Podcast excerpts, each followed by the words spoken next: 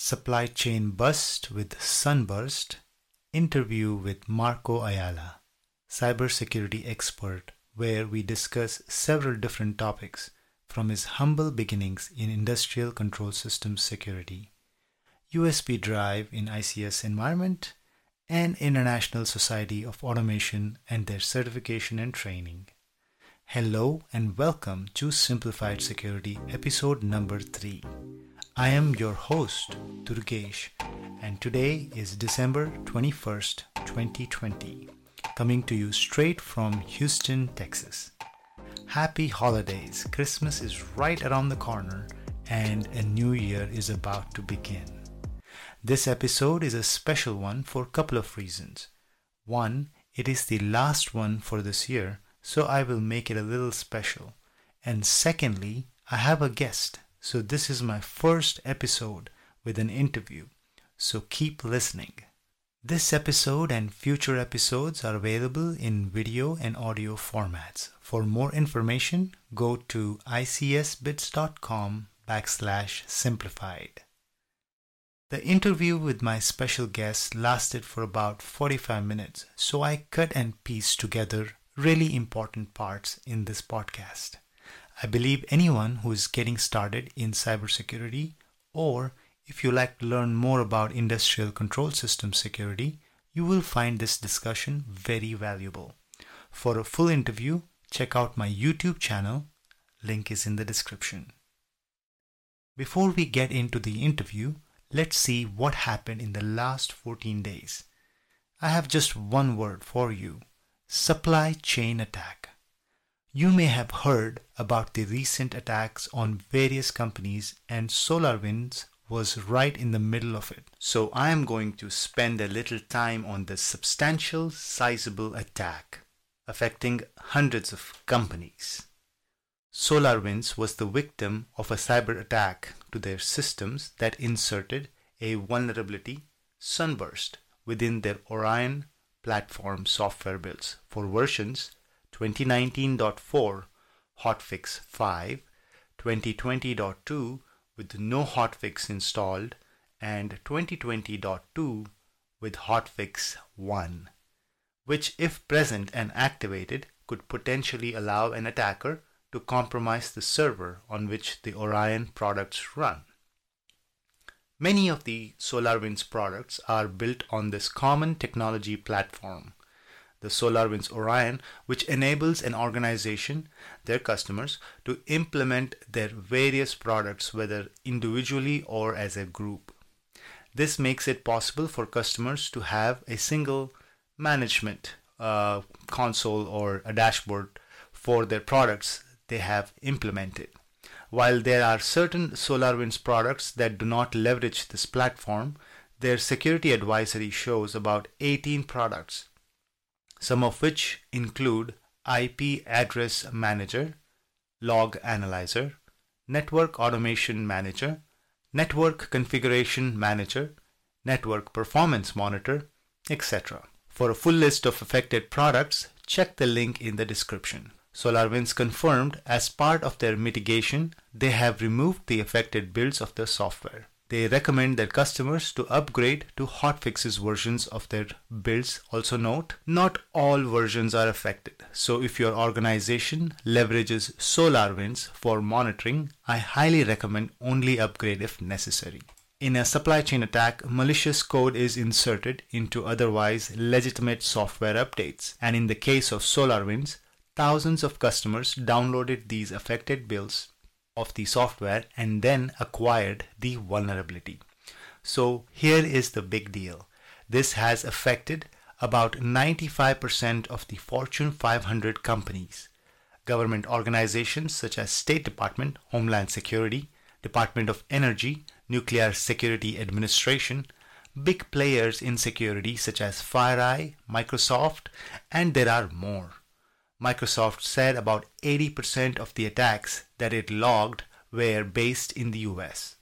While it certainly seems like the US was the target of this attack, big businesses around the world are probably on high alert. So, who is behind this attack and what are they after? There are numerous signs that this is a state sponsored attack, and NSA recently put out a cybersecurity advisory related to VMware vulnerability that was being exploited, particularly the VMware Access and VMware Identity Management products. In that, NSA stated Russian state sponsored malicious cyber actors are exploiting a vulnerability in VMware Access and VMware Identity Manager products, allowing the actors access to protected data and abuse federated authentication. As this hack is still an ongoing investigation, and CISA, uh, Cybersecurity and Infrastructure Security Agency, does not attribute the attacks to a nation state. The level of focus and resourcing implies a nation state actor. Media reports point to Russia as the culprit, but no verification for that attribution has been provided at this point. The bad actors are behind valuable data. In case of FireEye, they were behind the tools that FireEye used for their cybersecurity practice. In case of the government agencies, it is the valuable information that is otherwise highly sensitive, confidential, or secret. Anything and everything that is valuable, which can be used to further disrupt businesses, government organizations and cause distrust seems to be their goal. Microsoft and FireEye are continuing to investigate the SolarWind hack, which they call Solorigate and Sunburst backdoor, respectively. For more information, check out Microsoft's and FireEye's security blogs. Links are in the description. Today's guest is Marco Ayala. He's a process automation professional with over 25 years of experience working in petrochemical facilities where he designed, engineered, and maintained process automation, safety systems, and integrated networks. He has expertise with safety systems, advanced process control, enterprise historians, and industrial network security, where he worked with enterprise IT to implement a corporate PCN process control network solution. Marco is active in oil and gas, chemicals industry, maritime domain including offshore facilities. His passion is security efforts including cyber security and working along asset owners, federal, local and state entities in the endeavor and obligation to protect critical infrastructure and national assets. Mr. Ayala is a certified cyber instructor for ISA, uh, International Society of Automation. He's also a member contributor of AMSC Gulf of Mexico Area Maritime Security Cyber Panel. InfraGard member, Chief of Maritime Cross Sector Council for Ports and Terminals. For the full interview, you can check out the YouTube video. Link is in the description for this podcast to adhere to the short format, I'm playing a piece where we discuss the USB drives in the industrial control system environment and what options are available to continue using them or is it time for us to stop using them in the ICS area? Let's take a listen. Uh, you know, we've, we've kind of talked about this before in our previous engagements.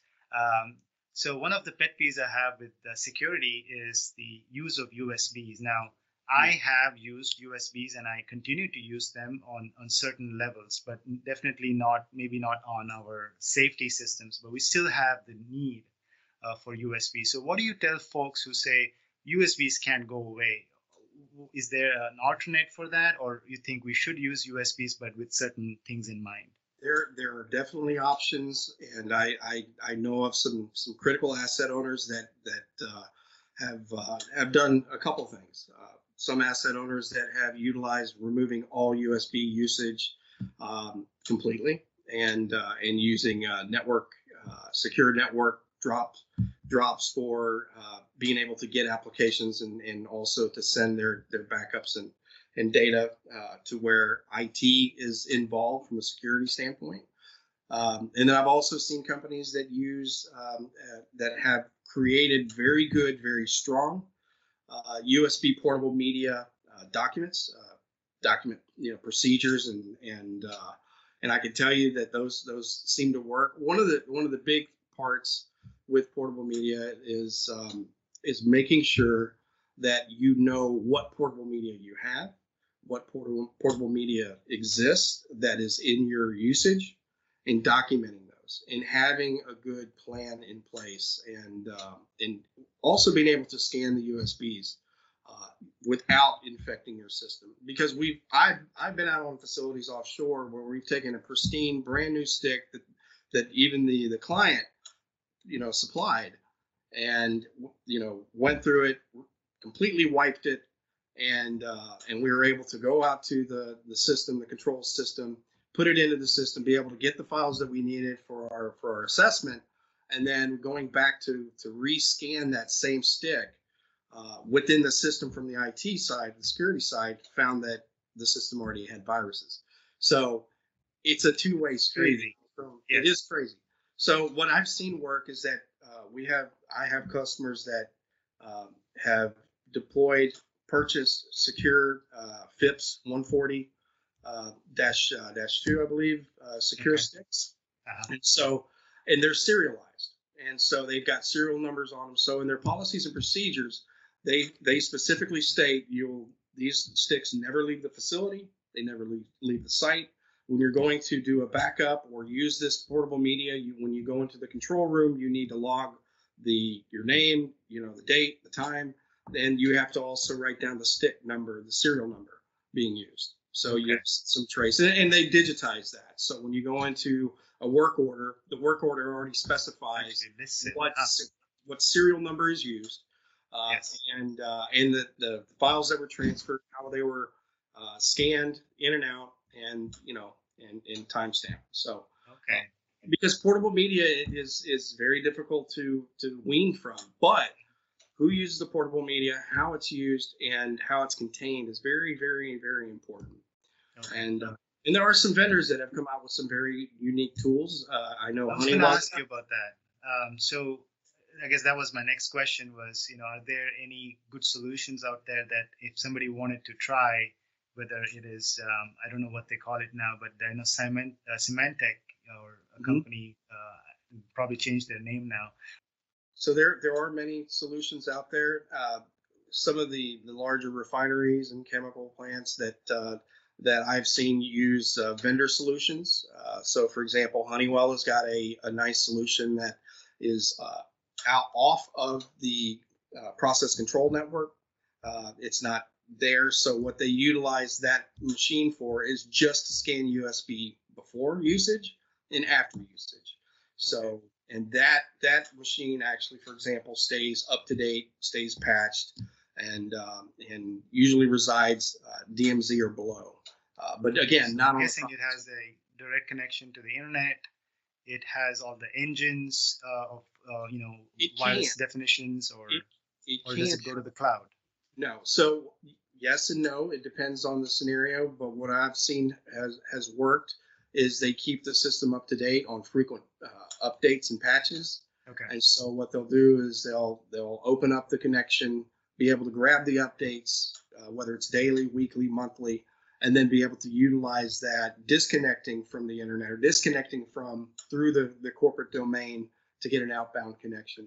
So it just uh, it, it depends on the on uh, who's using it and how they have it set up. I really hope you enjoyed the new segment and please check out the full interview on YouTube in which we explore Mark's story on how he got started. We also discuss the OT security culture and also the full piece on USB drive usage in OT environments. He also talks about ISA, International Society of Automation, and the training they offer together with certifications which will upgrade your knowledge and skills to take over cybersecurity ambitions. That's it for today's episode. Please provide me your feedback by reaching out on my Twitter at Durgesh Kalya. All the links to anything I have discussed in this episode is in the descriptions of this podcast. Make sure you subscribe to Simplified Security episodes available as podcast and on YouTube. Go to icsbits.com backslash simplified for more details. I am your host, Durgesh Kalya. Catch me on my next episode on your favorite podcast app or YouTube. Until then, be safe and think before you click.